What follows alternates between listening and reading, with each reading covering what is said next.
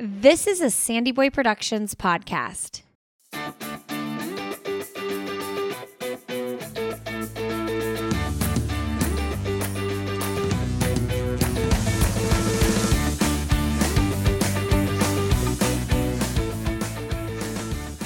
Hey, everybody, welcome to I'll Have Another podcast with Lindsey Hein. I'm your host, Lindsey, and I am so grateful you are here today. Uh, I want to give you a heads up. I'm doing some post Chicago Marathon interviews, going to spit those out one right after the other, probably next week. I'm really excited about that.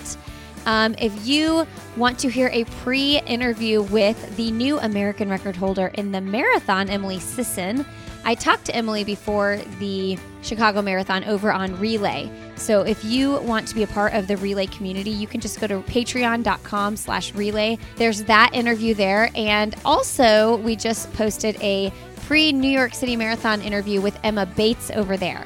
Lots of great stuff going on. I'm actually today recording an episode with Mike Coe and Kara Goucher, just all things Chicago Marathon, our experience being there for the weekend, spectating. Mike ran. Uh, Kara was a spectator of a major marathon for the first time, and we're going to break that down. That'll be live now when you're listening to this because I'm recording this on Wednesday, and this episode is airing on Friday. Really excited about all the great content over on Relay. Just go to patreon.com slash relay. Um, all right, friends, today's episode is with Erik Sowinski really, really excited about this conversation. Erik is just an awesome guy. He's a three time USA champion and a 2016 World Indoor third place finisher. I said that really weird, didn't I? he ran for Iowa. He's from Wisconsin and he is an 800 meter runner. He ran for Nike for a lot of years. He's running unsponsored now, and he's known for his amazing pacing abilities. He is oftentimes a pacer in big meets and still racing himself as well. I really enjoyed talking to Erik and getting to know him. One of my favorite things about this podcast is getting to know all the incredible athletes on the track circuit, on the road circuit, the marathon circuit. It is so fun. Uh, friends, this episode is sponsored by Inside Tracker. Whether you are a big runner, you like to ride your bike, whatever it is you are doing to push your body, it's really important to know what's going on inside your body so that you can compete and train to the best of your abilities. I would hate to put all this time and energy into training and know that I could optimize certain things and it could be so much better. Inside Tracker analyzes your blood, DNA, and fitness tracking to identify where you are optimized and where you're not. I did my panel with Inside Tracker, and my ferritin was not super low, but it was low enough that the dietitian I spoke with on this podcast told me, "Hey, if I were training for a marathon, I'd go ahead and take a supplement and and get it up a little bit because you'll feel better." So that's what I'm doing. I am taking it's Hemaplex. That is the specific iron supplement that Maddie Alm, who is a dietitian that's been on this podcast, uh, recommended. I love the InsideTracker breaks down every single thing, tells you where you're optimized, where you're where you're not, and also gives you specific nutrition information on how you can better fuel your body based on what your results said. So the good news is you all can save 20% at Inside Tracker for your next blood test when you go to insidetracker.com slash another. Going to that specific URL, insidetracker.com slash another, will get you 20% off for a limited time. You can also use the code another to get that 20% off if you don't go to that exact landing page. Uh, all right, friends, leave us a rating and review if you are enjoying this podcast. And please, please, please enjoy my conversation with Erik Sowinski.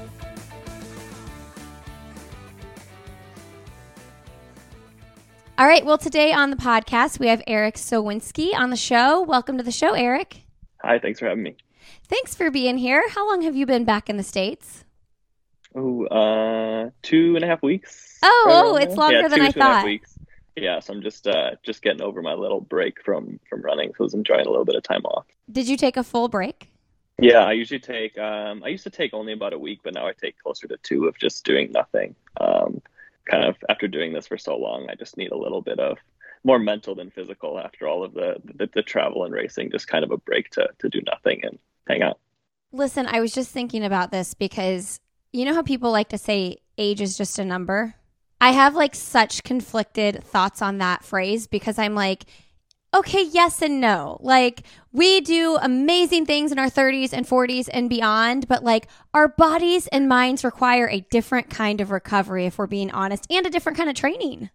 Yeah, hundred uh. You know, I kind of joke with some. I still, you know, live here in Iowa City, and I'm around the, the track team a bunch. I say, man, like is amazing what my body could have done when I was, you know, 21, 22, 23. And I feel like once I hit my late 20s, it's just, you know, you kind of have to be smarter about what you do and, and when you do it. Not to say that I can't do the same things I used to do. It's just more so um, you know, have to do them less often and be a little smarter about it. So, uh, yeah, it definitely changes when you get older. Um, I'm fortunate to have had a coach who went through the same thing. I mean, he was a you know professional track athlete for uh, well over a decade, um, so he kind of went through the same thing in, in that transition. So it was nice having someone there to, you know, help me through that, uh, knowing it wasn't just me feeling a little bit worse sometimes. You know, he had, had been through that and kind of adjust things accordingly. So I'm very lucky as far as that goes. Yeah, I'm always curious, like people that are doing superhuman things as they age, like they would probably say the same thing, right? Like, yeah, I can still do big, big, crazy things, but like my body does feel a little, I feel good, but it feels different. Yeah, 100%. Uh, funny, you know, just rolling out of bed a couple times here and there. You're just like, man, this hurts, and I haven't felt that before. And yeah, so I mean, you, know, you can still definitely do some really special things when you get older, but I think it just you know takes a little bit more refining and being smart about things to be able to do that. So. I'm trying to think when I started the morning hobble. Like when I, you know what I mean? Like when you get out of bed and you're just like, oh, I feel this. And usually it is when I'm training more. Like when I'm yeah. like exercising my body more and running more, I feel, I wake up and I'm just like more stiff. And I'm like, when did that start happening? It's been a while. Yeah. I mean, I've had a couple days here just in the, even the last year or two where, you know, I'll do doubles sometimes in the fall for training and I'll make it two minutes out the door on the second of a double. I'm like, it's just not happening, not happening today. today turn around and come home. And I said three or four miles here, there's not going to make a, a difference. So might as well get a little extra rest. But you actually are pretty young, 32, right? I guess, yeah. In, in comparing to a lot of the guys I raced against now, it might not seem like I'm pretty young, but um, I mean, I don't feel old by any means. So. Yeah, because who was I talking to? Oh, English Gardner. Um, I was talking to, you know, you're 800, she's 100, totally different. But I was thinking this through because I interview marathoners probably the most. You know, I hit 5K, 10K, and then we get in the shorter distances in the track sometimes, but I'm more familiar with the marathon conversation. And I was asking her the same thing like, how does aging, how is that with like the shorter distances compared to the marathon? You know, like if you were doing the 10,000 or something like that, do you think your body would be handling, you know, entering your 30s and beyond differently than having to do such fast work in the 800? Maybe. Um, I, I, think you see a lot of 800 guys now. It's kind of like the late 20s is when they start to, you know, peak. And I think that even in some of that, you know, 10K plus, I feel like some guys will go into you know their mid 30s, late 30s, and you see them like setting a big personal best. So it's probably a lot dependent on the inv- individual, but I would say maybe uh, it's more common for someone in the longer distances to kind of have you know a, a bigger breakthrough later in their career than someone who's uh, you know has to do fast stuff, a little fast twitch stuff all the time. So. Do you think you'll go up in distance ever? I know you do 15 sometimes. Probably not. No, no interest. no, I don't. Uh, not really. Um, you know, I've always been on the shorter end, you know, 400 up to the 800, and we've tested a couple 1500s here or there. So I would consider maybe exploring like a 1500, but anything after that has no interest to me. So um, I just I don't think I'm super capable um, on that aerobic end of things. So uh, I'd rather be playing basketball at the YMCA than trying to run a 10k on the track. So. yeah, I love that you're into sports. I was um, just before the interview. I my husband's really into sports too. And I was like, hey, if you live in Iowa, but you're from Wisconsin, what teams are you into? And he was like, well, if you live in Iowa, you could be like, you could be like Wisconsin, Chicago. Like there's all these different. So, so what are you, who are your teams? Uh, so I grew up just outside of Milwaukee. Okay. Um, so I was always a big Milwaukee Bucks, Milwaukee Brewers fan. Uh, okay. Uh, but my dad, who also lived in the Milwaukee area his whole life, um, just grew up a Chiefs fan randomly. Um, so I've been a big Chiefs fan my whole life. I've never been a Packers fan. Uh, so just kind of different than a lot of people you'll meet from Wisconsin. But yeah, I've been a, a big Chiefs fan my whole life. So how does this even happen? The randomness because we're from Indiana and my husband's dad is a huge Michigan fan, like Michigan football. And so my husband has always been a huge Michigan guy. Hates Notre Dame, hates Ohio State. and I'm like, "But why? You're from Indiana." And there's really no reason. Like I think his dad randomly liked a coach when he was like 20 and then it went yeah. all went from there yeah, kind of the same thing. I mean, my dad just randomly liked a couple players on the Chiefs when he was a kid and, you know, followed the Chiefs growing up. And that just kind of rubbed off on me. And so, yeah, something we've shared in common has just been being Chiefs fans our whole life. Okay. So growing up, I know you didn't start running until high school, mid high school. Uh, did you follow sports like track and field? I, outside, did you follow track and field? I know you follow sports, basketball. Yeah. You like love that. Like, did you know anything about what's going on in that world? I mean, we would obviously watch the Olymp. I mean, the Olympics was probably the big thing, you know, when that came around with I don't know Michael Johnson, Marion Jones, Maurice Greene, like that whole crew growing up. Like we would always watch during the Olympics, but as far as like a normal world championships or anything like that, definitely not. So I'd say I followed it when like the Olympics rolled around, but I wasn't super invested in it by any means. Yeah, world championships is like unless you're in the sport and you or like you're following it you're really invested. I, the world doesn't know much about world championships outside of the sport of running. Right, which is crazy. Um, I mean, there's way more money in the world championships for a track and field athlete as far as like prize money goes than the Olympics. So, just kind of funny how that works. I mean, for I mean, a lot of athletes. I mean, obviously being an Olympian and being called an Olympian, like there's a lot that comes with that. But as far as like the the financial aspect of track and field, a lot of athletes make more money at a world championships than they would in Olympics. So it's kind of funny. How do you think we can change that? Like, how do we get more eyes on it? I don't know. It's kind of the rhetorical question, right? Track and field lately is like, hey, how do we make this more popular? How do we get more money in athletes' pockets? Um, and it's hard. I mean, I, I, think one of the biggest things that I've always thought about is why we restrict athletes to you know a single sponsor on their jersey, and that's mm. kind of something that I've run into even just the last couple years. I mean, I haven't had a contract since 2020, um, so I just went my second full season without a contract, and it's hard. I think if you know if I could have five, six, seven local businesses all in my jersey, I could easily you know make that happen and and make a living off of you know having local businesses sponsor me. But um, you can't provide a ton if you're only allowed you know one logo on your jersey. So I think that that's a thing as far as you know just like athletes and and how we can you know better help them. And I think you know if we loosen these restrictions on you know sponsorships and, and what that looks like, I think that could be big for the sport. Um, it's so interesting that I'm talking to you today because I actually just had a conversation this week, yesterday, I guess it was, and it's coming out this Friday on the podcast with Eleanor Fulton, who is another unsponsored athlete right now yeah. who's like kicking ass right now.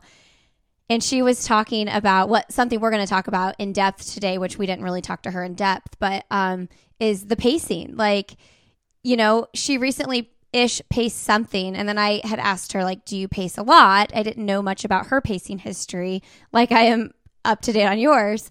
And um, she was like, well, yeah, I mean, I do it so that I can afford to go to races and not like, you know, pay out of pocket to do this. Yeah. And I, I don't always love it, but like it makes it make sense.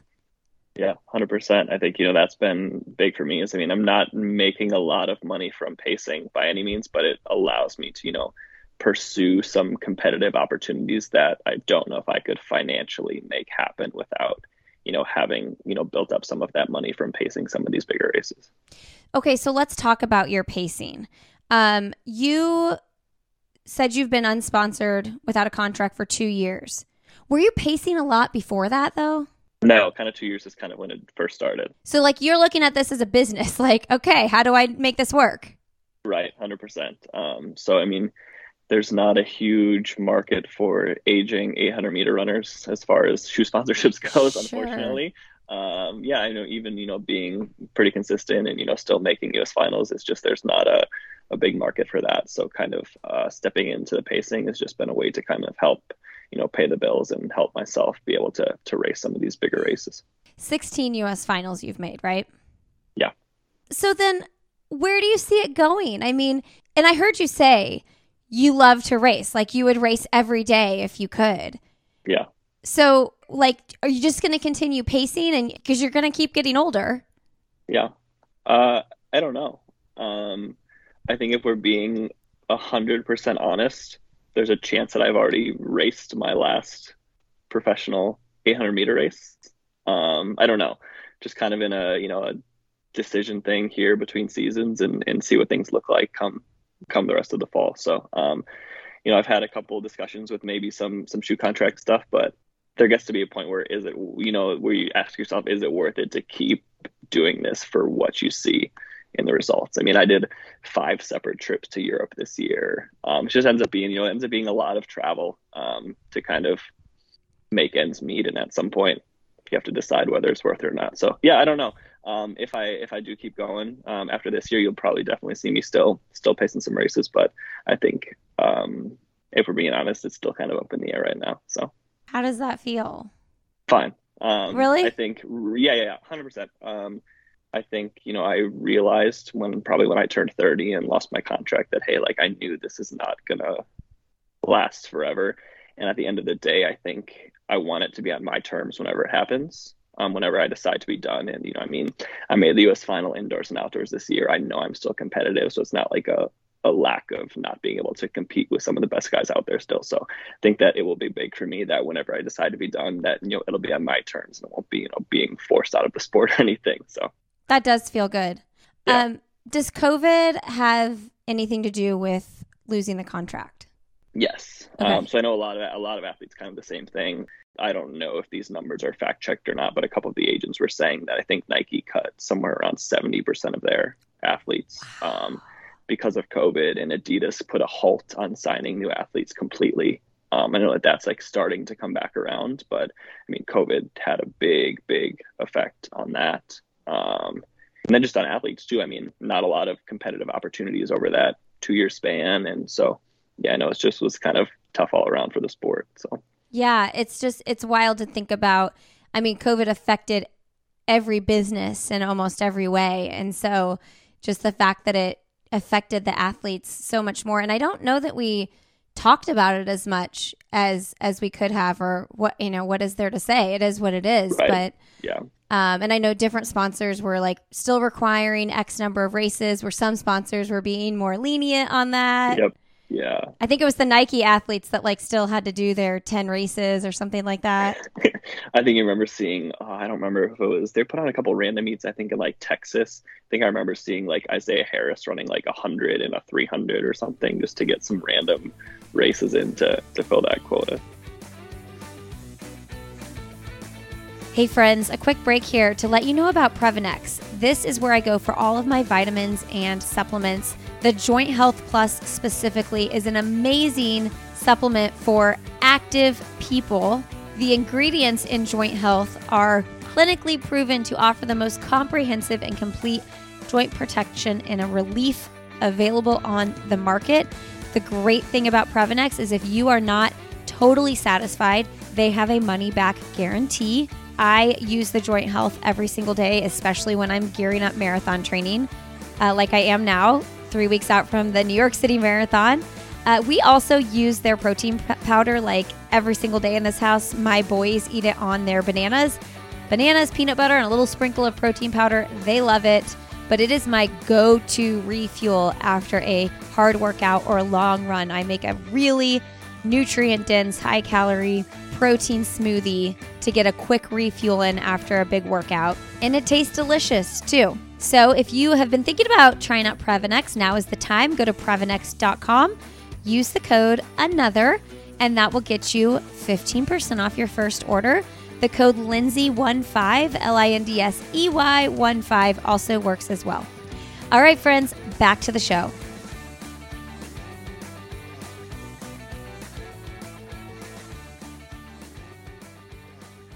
Um, talk about what it's like racing with these these young guys out of college in the 800.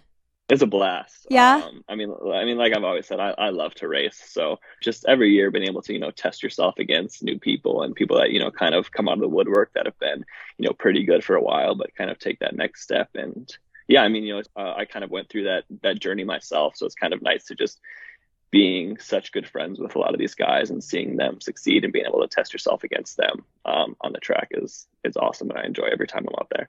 Yeah, you're kind of in a place now where it's like you've been on the track long enough that you ran with some like really well known names that everybody everybody knows and now you're like in the mix of the guys your age and and the Yeah. younger guys there's like a really wide span of of humans you've been able to race with Yeah, it's been awesome. I mean, you know, uh, obviously when I came through, it was you know Nick Symmonds, Duane Solomon, that whole group. Um, I mean, just even having you know raced David Rudisha here, you know, probably ten plus times, um, to now transitioning to being able to race Donavan Brazier and a lot of these guys. It's it's pretty cool to uh, you know have have raced such a wide array of athletes over the last decade and a lot of people that have accomplished some pretty special things. what is it like now compared to what it was like then i'm talking like right when you were first pro like what's changed Um, personally, I think for me, like I would get a lot more nervous back then, for for better or for worse. Which I mean, nerves aren't always a bad thing. My coach used to tell me that you know nerves can can be good, but you know I used to be really really nervous all these times when I would step on the track, and I was like, you know, do I belong here racing against some of these guys? I think that you know having been in so many different races, so many different places against so many different people, like I've realized that hey, like I belong, and I still get nervous for races, but I think that you know I realize that hey um, as long as I execute this how you know I know I'm capable of um, and give myself a shot at some point in the race to win it, that you know I'll be happy with the outcome regardless. So um, I think I've just you know more so found my place personally in the sport. You know, just being being very content with that. I wonder if anybody doesn't go through that, like that imposter syndrome, like whoever's standing on the line with Allyson Felix or whoever it is, and you're like, what? I'm in this Yeah. race, you know? And did she feel like that ever? I don't know, because she's always been kind of like winning everything. But like, you know, I feel like 99% of people go through that, and you maybe need to. Yeah, for sure. Um, and that's kind of, you know, something I've tried to do is just, you know, seeing a lot of younger guys kind of struggle with that and just struggle with finding footing um, in the sport after college because it's such a big transition from from college to the professional ranks. Um, so just kind of something I've tried to do is just, you know, help as, as many of these guys as I can just, you know, try and try and find their way. And if, you know, if I can't find the answer to something they're looking for, then, you know, hopefully I've made enough connections to kind of put them in the right direction. So something I enjoy doing there. Do you pay attention to college at all? Like, who are the 800 guys who are coming up that are going to be like the ones who are, and, and we'll talk about this part of your story, like not being heavily recruited, not having an agent right out of college, all that. But like, do you, are you paying attention to college guys? Oh yeah, I still love to follow. I mean, I love the sport, and so obviously you're curious as who you're going to be seeing, and you know some of the U.S. championships coming up. Um, but even then, it's just you know a lot of guys that I know on the Iowa team that are you know competitive in racing against these guys. I like to watch as many races as I'm able to. So yeah, I definitely do still follow college. What's the best thing about Iowa? Just the people, the environment, um, everything is you know just feels like home here. I don't have to hesitate. Anything I'm looking for, anything I need, like there's someone here who's who's willing to to help me out or find a way to help me, and that's been been big for me. I think from the day I stepped foot on campus, just felt like a family. Um, the whole track and field program, and then you know that's kind of blossomed into just the community in general. So yeah, it's been awesome. You know, coming from Wisconsin, not knowing anybody here at school, I was a little nervous, but um, yeah, it was the best decision I could have made. So now are you an Ohio, are you an Iowa lifer or will you go back to Wisconsin? I wouldn't say I'm an Iowa lifer, but I don't know that I'll go back to Wisconsin either. So I think that, you know, depending what the next step in my professional journey is, probably will dictate um, maybe where I end up. And I don't know what that is or what that's going to look like, but we'll see. Midwest is best though. I do love the Midwest. the one thing I I miss about Midwest moving to North Carolina is the fall. It's just I don't think you can beat a Midwest fall. That's my favorite season out here. It's so beautiful and I, I'm happy to be here because I don't have to like be sad that winter's coming because winter is so mild here. Um, but there's just something really special about a Midwest fall. Yeah, I agree. So you went to Iowa on a 10% scholarship. Yeah. I just love sharing these stories of people who like pursued it all in, regardless of what they were handed because of the results they had already had. Um, and you did that both in college and in your professional career. So, do you have advice to people that are walking through that, like who are walking into like wanting to go to college or wanting to go pro, but they don't feel like they're being pursued?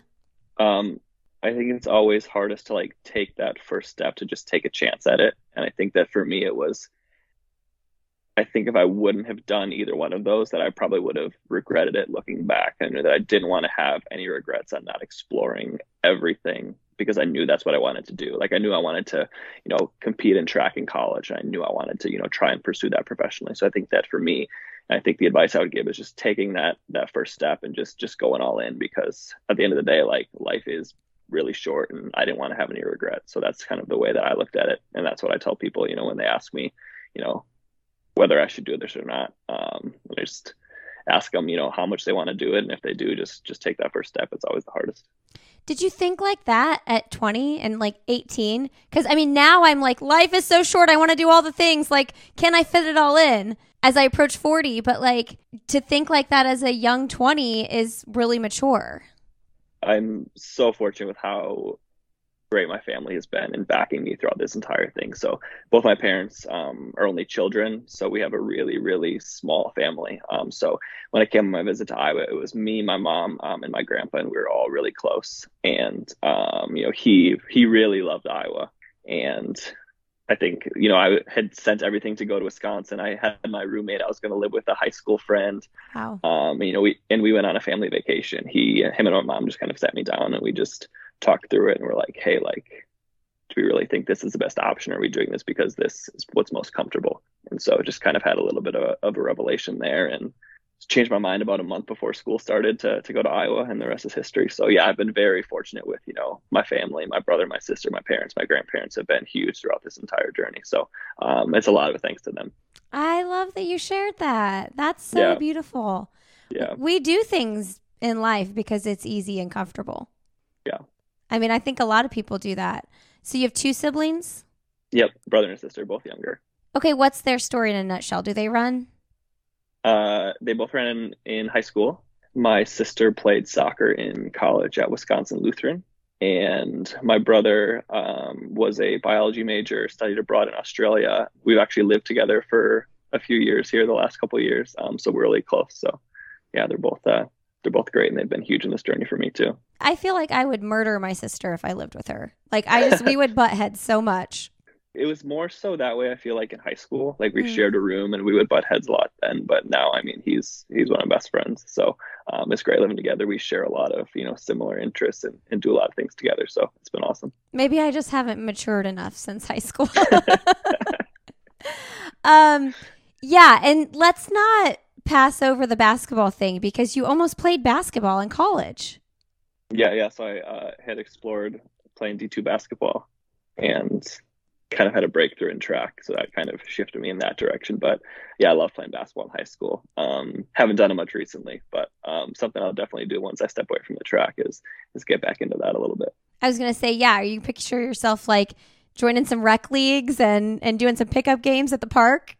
Hundred percent. I can't wait for that. Um, I broke my ankle twice in high school. Once was in a basketball practice, and so I haven't uh, done too much of that since I started college. So I'll probably be a little rusty, but I'm excited to to test it out there again. Yeah, you can't risk that. That's just no. You can't risk that right now in your life, yeah. or for the last however many years.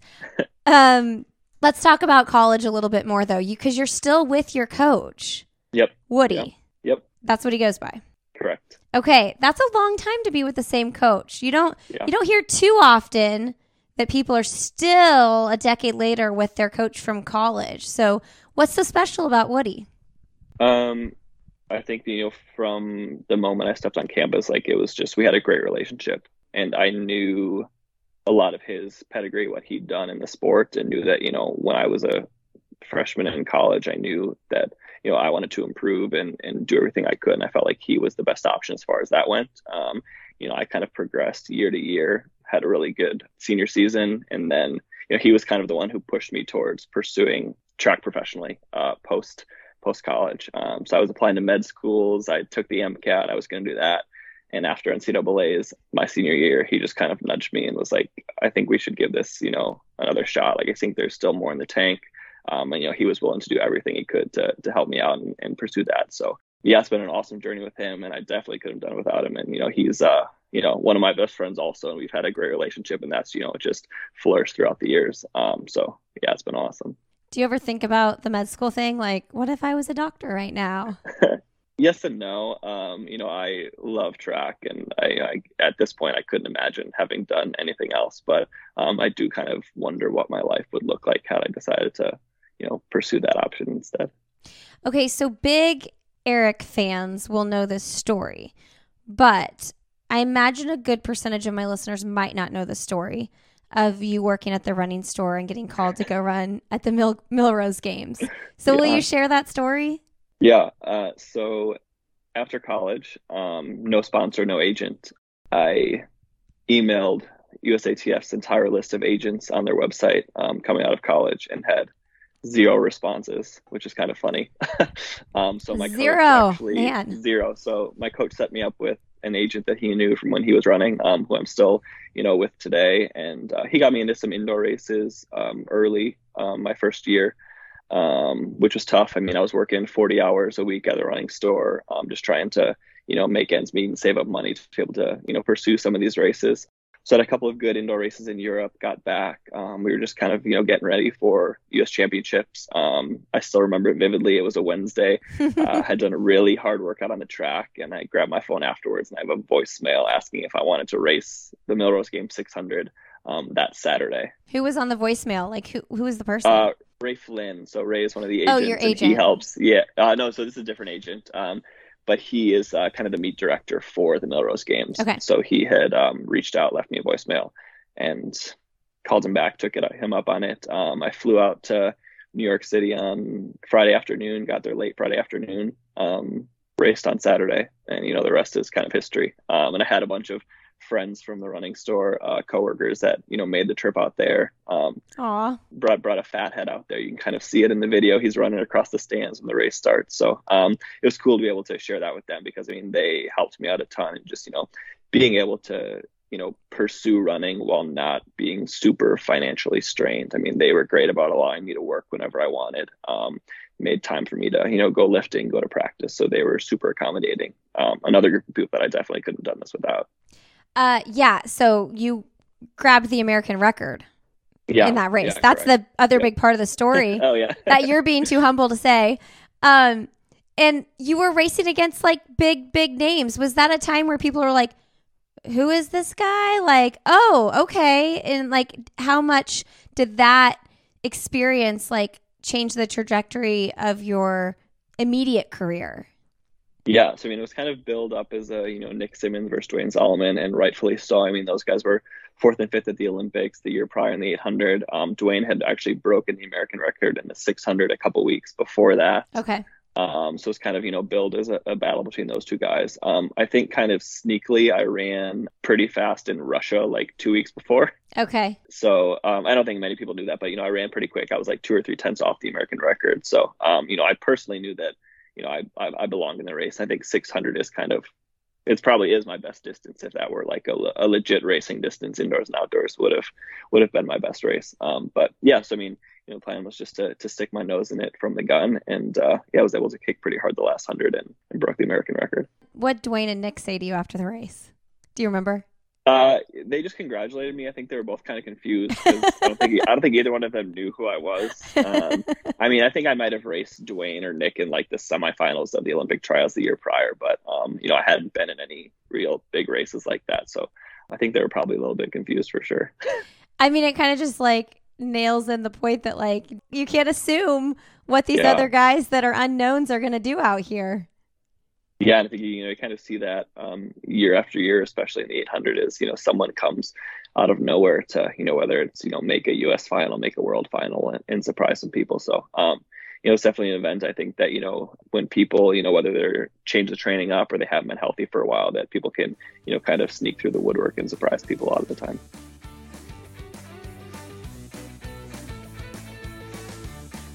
Hey, everybody, I want to tell you about Coros. If you are in the market for a GPS watch, this is what I've been wearing since 2018. I've got the same watch. I got in 2018. It works so well. It's so user friendly, easy to program workouts, get your splits done, and it's very sleek looking. I really like how my Coros looks. That's important too, right? Um, I actually have a blue band on my Coros, which I really love. And the cool thing is, is when you use the code another, you can get an extra band at checkout. So I think they I think you can choose your band color. Most of them come in black, and then you can choose a different color to, to swap out. And I have that like light blue color that I really like. So many pros are wearing Coros, including the world record holder for the marathon, Kipchoge, Molly Seidel, Sally McRae, Camille Herron, Emily Infeld. So many pros. I think that Coros has really made a name for themselves because their data is accurate and their watches are easy to use. So if it's time to get a new watch, go to Coros.com, use the code another, and that'll get you a free extra accessory item with your purchase. So you go ahead and put that accessory item in your cart, and then at checkout, you'll enter the code another, and that will get you the free item. All right, back to the show. So when you first started doing this crazy pacing tour that you've been doing, had you paced ever at all? Uh, so I had paced once previously. Um, so Yomif Kejelcha was going after the world record indoors in Boston.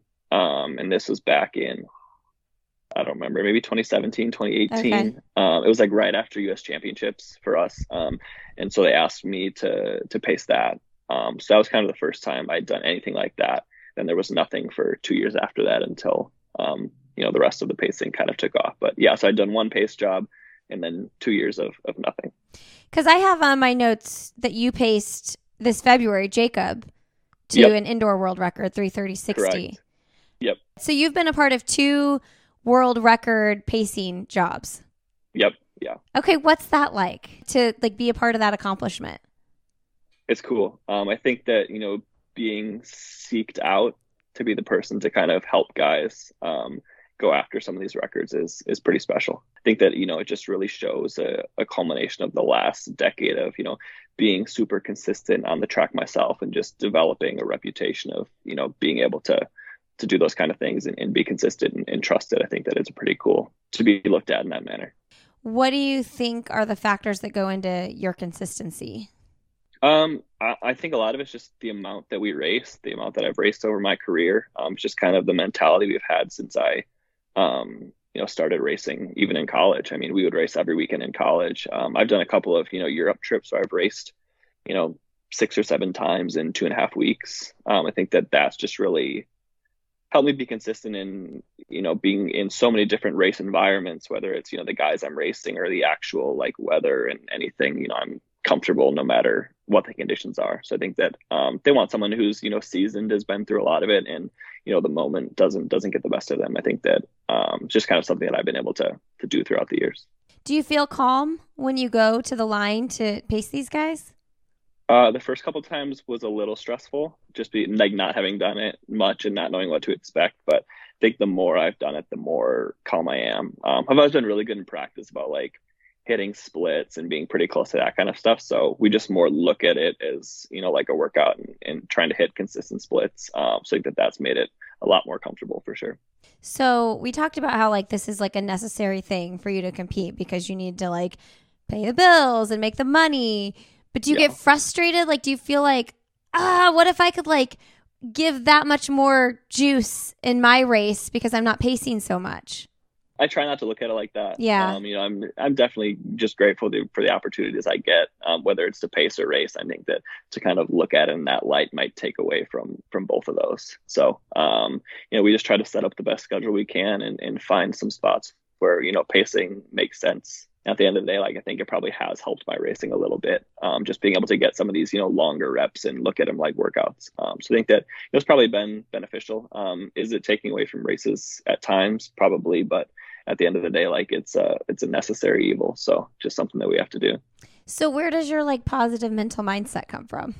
I think having done this so long and just you know seeing how a lot of people's journeys have gone. I think that, you know, mm-hmm. I've been very fortunate in everything that I've been able to, you know, do in the sport, you know, the people I've met through the sport. So I think that, um, I think that I've adopted that a little bit more as I get older and reflect on things. Um, you know, I'm probably a little more, I'm definitely more mature now than I was at, at 23 or 24. So just being able to, you know, kind of see that I've had a lot of opportunities that, you know, a lot of people don't get to experience. So, um, you know, just try to look at everything positively. And, uh, yeah, I mean, everything happens for a reason. So just trying to be consistent as I can, giving the best effort I can. And, you know, ultimately, hopefully the right things will happen. Yeah. I wonder if like looking back on your career, like what what this will have meant to you. You know, like this is looks so different than what a lot of people's professional career looks like. And a lot of people will say, you probably won't want to say it about yourself, but that you like give so much to the running community because of all the pacing that you do. And I mean, it's a really, really cool thing. So, do you ever think about like when I look back on this, like what will this season have meant to me?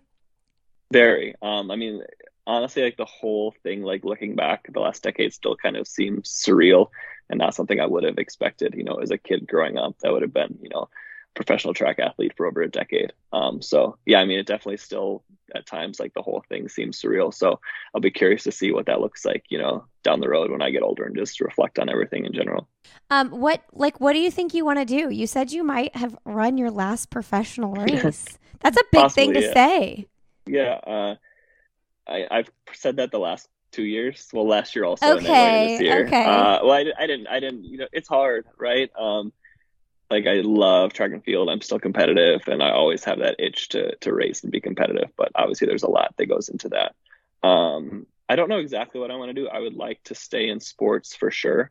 I don't know what that looks like. Like I've explored some sports marketing opportunities and some things along those lines. Um, I could use a break from all of the travel. So I don't know that I really want to explore like coaching or being an agent right out of the right out of the gate. So um, yeah, just kind of trying to see what what options are out there and, and what makes sense. But I don't have like a something I'm set on doing per se.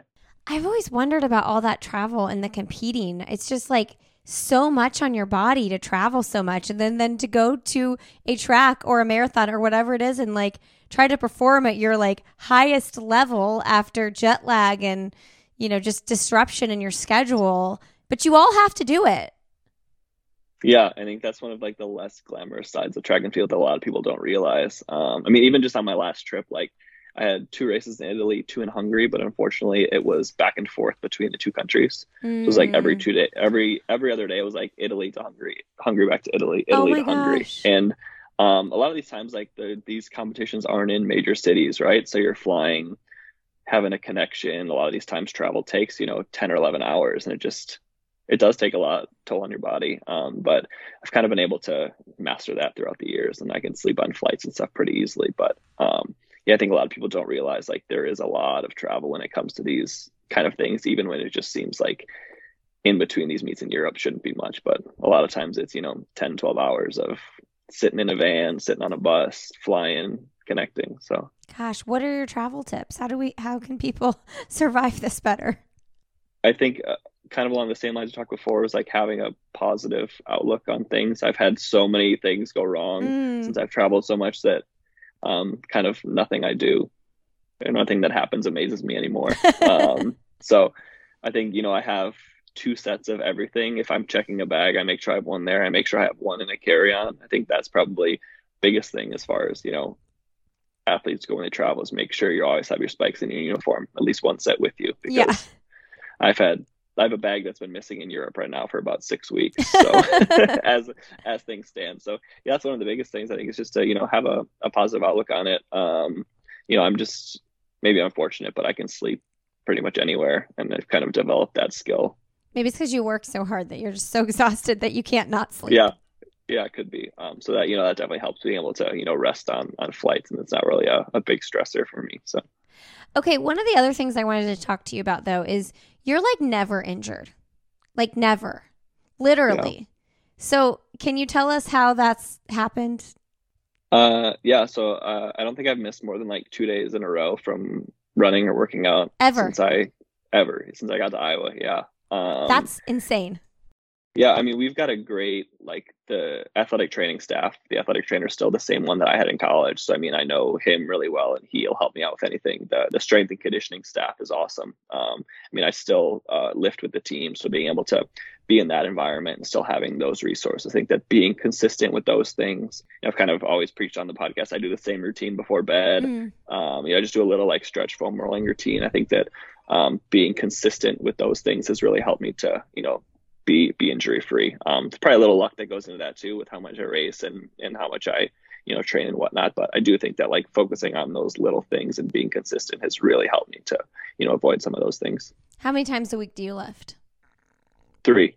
Okay, that's a lot. Yeah, so we'll lift. Yes, we'll lift. Um, generally Monday, Wednesday, Friday. We'll lift on the same days as like our harder workouts. Um, and that's something I didn't do in high school at all. So that was a big um, transition for me, as I hadn't lifted a single weight in high school. So I got here and I see all these guys doing all these like Olympic movements and lifting, and I was using a broomstick for the first like three months just because I'd never I'd, I'd never seen any of this. So you gotta um, learn yeah, the that move. definitely yeah, that was definitely you know a shock to the system. Um, but I think that that's something that I've even um, has become one of my like greatest strengths. I think compared to probably a lot of 800 meter runners is um, you know I'm pretty strong because of everything we do in the weight room. I think that that's probably helped as far as injury prevention goes too. What's like if someone's like I not lifting three days a week. I'm lifting like once a week, whatever. Mm-hmm. What's like, what are like three exercises you're like, you have to do this if you want to stay injury free? Um, something we've always focused on, especially with like the 800 and faster stuff, is like doing single leg things. I think has really helped me. So like a like a single leg RDL, whether it's with no weight or like dumbbells, I think that that's been one of my staples. Um, I think that that just really helps the whole like chain of everything glutes hamstrings I think that that's been huge. Um, i would say that's probably number one um, for me is just like a single leg rdl that kind of stuff. To some type of like nordic hamstring exercise. Um, i think that that's that's big and you kind of see a lot of you know hamstring injuries and whatnot so that's been a, a staple of what we do. What's nordic? Um, what does nordic mean? so nordic is like um if you'd have like you could either like hook your feet on a bench or like a band so you fall forward so your hamstrings are oh, contracting. Okay. Yeah. Um so that or you could even do like a similar like uh like with a Bosu ball, like do like a hamstring curl or yeah. sorry, got like a ball, do something like that. Um, hamstring curl, kind of the same thing. And then um honestly we just do a lot of like plank circuits. Mm. Um like like normal planks, you know, single arm, single leg planks. Um so that's something we'll do you know two to three times a week after after lifting. I think that you know that um, the core strength combined with everything else. I think those are probably be three of the biggest things. All right, we've got some listeners that are going to add those three things into their weekly routine. I love it. Um, so something everybody I feel like is talking about with you is like the 200 sub 150 uh, in the 800. Which when did you actually hit that? Drake relays this year, so it would have been like the third week of April. Okay, so, side note, does Blake Boldon still is he still the director there? Oh yeah. Okay. I know him because he used to be the executive director at the Monumental Marathon in Indianapolis. That's right. Yep. He's awesome. Yeah, he is. I know I've known Blake for a while. Um, and he actually reached out to me when this was kind of getting close and we were able to, you know, figure out my schedule um, in order to, you know, have the 200th sub 150 take a shot at it at the Drake Relays, which is a place that I've had a lot of awesome memories um, in college and professional, and just you know having lived in Iowa for so long, it's just a huge event here. So um, it was really special to be able to do it there. Um, yeah. What what is so special about the Drake Relays? Like, what is what do people love so much about it? Uh, I think it's just like the high schoolers and the colleges and now the pros all coming together in the same mm-hmm. event, and uh, there's always a huge crowd for Drake. I think especially because of all the high school kids that are there. Um, so it's always packed. Um, it's an awesome environment. A lot of events that you don't get to see a lot of other times during the year. I mean, you know, they run sprint medleys and distance medley relays and stuff like that. So I think there's just a a lot of different aspects of track coming together um, in a place that really loves to support track and field. Um, so I think this, you know, it's a pretty cool event to be at um, and had a lot of good memories. Okay, so you said you're n- maybe not an Iowa lifer though. Like, where else would you want to live? Uh, so my partner Bethany grew up in Colorado in the Boulder area. Um, so I know that she, you know, still uh, wants to be out there at some point. So um, we'll see. That'd probably be that'd probably be the other option. So. Is she in Iowa with you? Uh, She is, yeah. Okay. She, li- she she's out there every once in a while, but yeah. So she's Okay. been in Iowa with me since we both went to college here. Okay. Um, so yeah. Did you meet in college? Uh, so we knew each other in college, but started dating um, after we graduated. Okay. Does she run? She does. So she was an 800 meter runner um, and competed. Her last event was the trials in 2016, Okay. and has since has since taken up ultra running. oh. So I trained her, I wrote her training plan for a couple of 50 milers. She did a 100 miler. Um, so that's kind of where she's uh, where she's been at now. So yeah, Wow. 800 to 100 miler? Yeah, yeah. So it was a, That's wild. but yeah, no, she enjoys it a lot. So she must have been like a more endurance. You know, like if you're an 800 meter runner, like some you swing up or down. She must have been a, a swing up person. Where she did she swing up to the 15? She actually never did and wasn't. So in college, Really? she was like she was like a 200, 400 runner in high school. Like was on the four by Wow. four in college. Um, so she transitioned and started working with Coach Woody. Um, might have been like 2015, and um, they kind of realized that you know she does have a lot of aerobic ability and started doing some some longer stuff. So I think that definitely helped her, you know, later in her professional career. Um, and she's just always really enjoyed just you know going out for a run and doing some of the longer stuff. Um, so yeah, she she enjoys that. Going out for you know 20, 25 mile runs is not for me, but uh, she likes it. How did you devise her plan? Like what kind of research did you do? Uh, so I have a couple of good friends. One that you know worked, two of them that worked at the running store with me, um, that have done ultras. So kind of just you know picking their brains. Uh, I was a physiology major in college, so something I've kind of kept up with. Um, I coached, not that it's relatable, but I've also you know I coached a high school track team for for five years, and so just kind of having a general knowledge of that kind of stuff and knowing generally what needs to be done. Obviously, it was a little bit of an experiment, but it went well, and she trusted me with it, which I think helped. So. Which one did she do? Um, she did. I'm trying to remember. It's the one. It's in Illinois to Iowa, but I'm blanking on it. Is it more trail or roads? Trail. Um, and then she also did the Prairie Spirit 50 mile in Kansas. She did that a couple of times. So those were the 50 milers. She did that once or twice. The North Face one in Wisconsin. She did a 50 miler. But I don't know why I'm blanking on what the 100 miler was. So I'm curious. My husband like dabbled in ultras for a little bit. Like he's done a couple of 50s and 100k. Um, and he did a lot of like just like back to back long running on the weekends. I'm Mhm. curious like how did you how does like the planning change from 50 to 100? Um, mileage we probably increased maybe I don't know, not a ton, maybe just like 10 or 20 percent, but it was a lot of like the longer back to back long runs, which Yeah. I think was the biggest thing, especially for her, like not having done a, a ton of stuff like that and just pushing that aspect a little bit helped. Um, also in like the middle of it, she did like a 50k as like a long run. I think that having that kind of competitive opportunity helped. Um, just being a little bit of a, a transition. So Yeah, nice to have a race in there as your long run cuz then you can Yeah. it's like more fun. yeah, for sure. Um, so you mentioned you like 600 is probably like your best distance. Yeah. So then do you swing down? Like if you had to choose, like would 400 or 15, which would you rather Oh. race? 400 for sure. Really?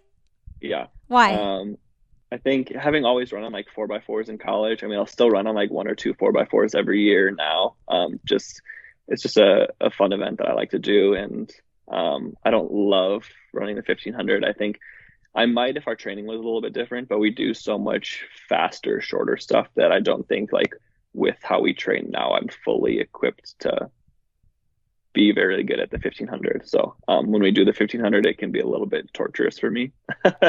um, so I would say probably would be the 400. I enjoy racing more, but um, I probably have more of a ceiling with the 1500 if we were to explore that, especially as I get older. yeah. Um, okay, what what is something professionally or personally that you would like to do that you haven't done yet? Oh. Uh, I think I'd like to go back to some of the places I raced at and actually be able to explore them. Um, so there's a, a lot of the smaller meets in Italy I've been to, you know, four or five times. I really like that area, but it's usually like a day or two here or there that we're there and racing every other day that I haven't been able to kind of explore some of these places as much as I would like. So, um, like to maybe take a couple trips back over to Europe um, and kind of get to see some places that I haven't been able to. Have you ever built in I mean, it's obviously expensive, but like have you ever built in a couple extra days? There's been a few times. So um, I got to see Rome for a couple days, which is really cool. Um, Budapest, we also did. A couple of us stayed an extra couple of days. So there's a few here and there, but there's a lot of places that I would want to go back to that I haven't been able to. Mm. What is the best, most recent book you've read? I read a book about Giannis, who plays on the Bucks. So I don't know if anyone is. He has a movie on Disney Plus now, kind of about his yes. upbringing and his career. Um, so there was also a book that just came out. Um, so I just uh, read that recently, um, and I enjoyed that. Is it like a like written from his perspective, or someone writing it like they're writing about his life? Writing about his life. Okay. Yes, I have heard about that on Disney Plus. It's good. It's it's really it's very good. Yeah. You've watched it too. hmm yeah. Okay. What's your favorite like sport to watch? Uh, football probably. Really? basketball. Yeah. Um, I just love having football on, and I don't care what's happening or really know what's happening. Um, but just like having it on in the background and like soup on the stove, fall candle, all the basic things. Yep. It's just very comforting.